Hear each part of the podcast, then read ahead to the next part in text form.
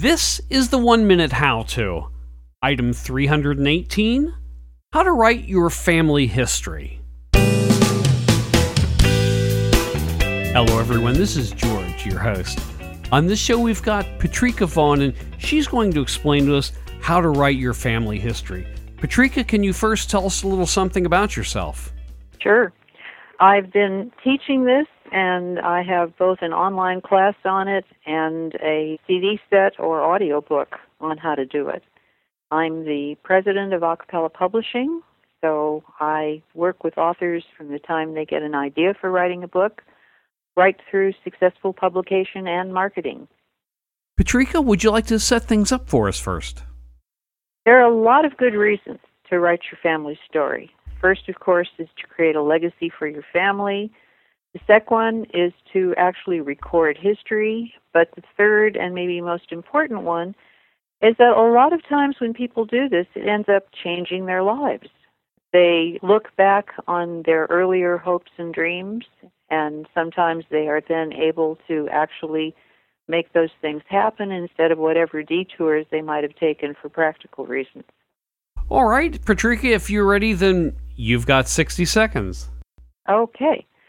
You have to know who you're writing it for, what you want to say to those people or that person, and what effect you want what you write to have on your audience.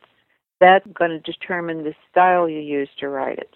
You need to choose your time frame. Are you writing about your own life only, three generations, or your entire family history all the way back?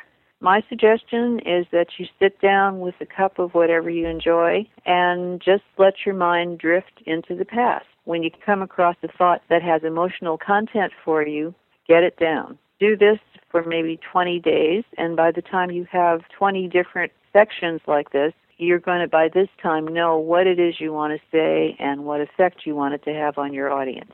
It's easy to turn it into a book.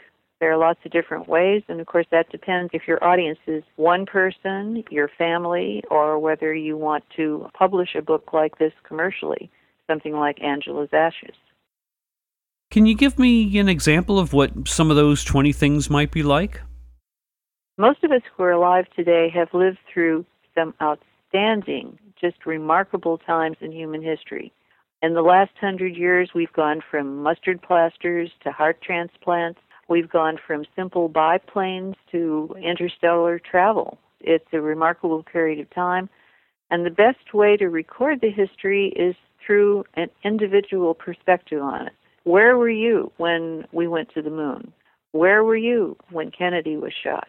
Where were you during so many exciting times and what was going on around you? This is history. Okay, Patrika, is there anything else you'd like to talk about? I think it would be interesting to talk about how to make the book interesting to others. Because it's one thing to write it all down and another thing to capture your audience's attention to it. There are lots of ways to do this, and I go into this a lot both in the online class and the CD set on this.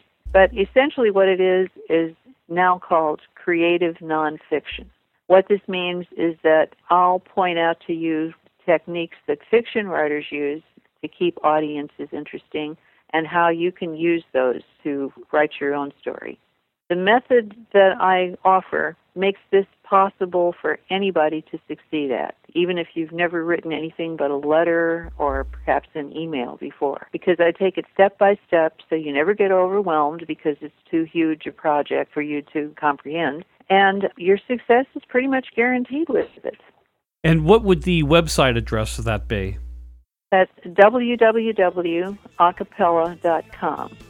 And I'll make sure I've got a link to that in the one minute howto.com show notes. Okay, great. Patrika, thank you very much. I appreciate it. You're welcome. It's been fun talking with you.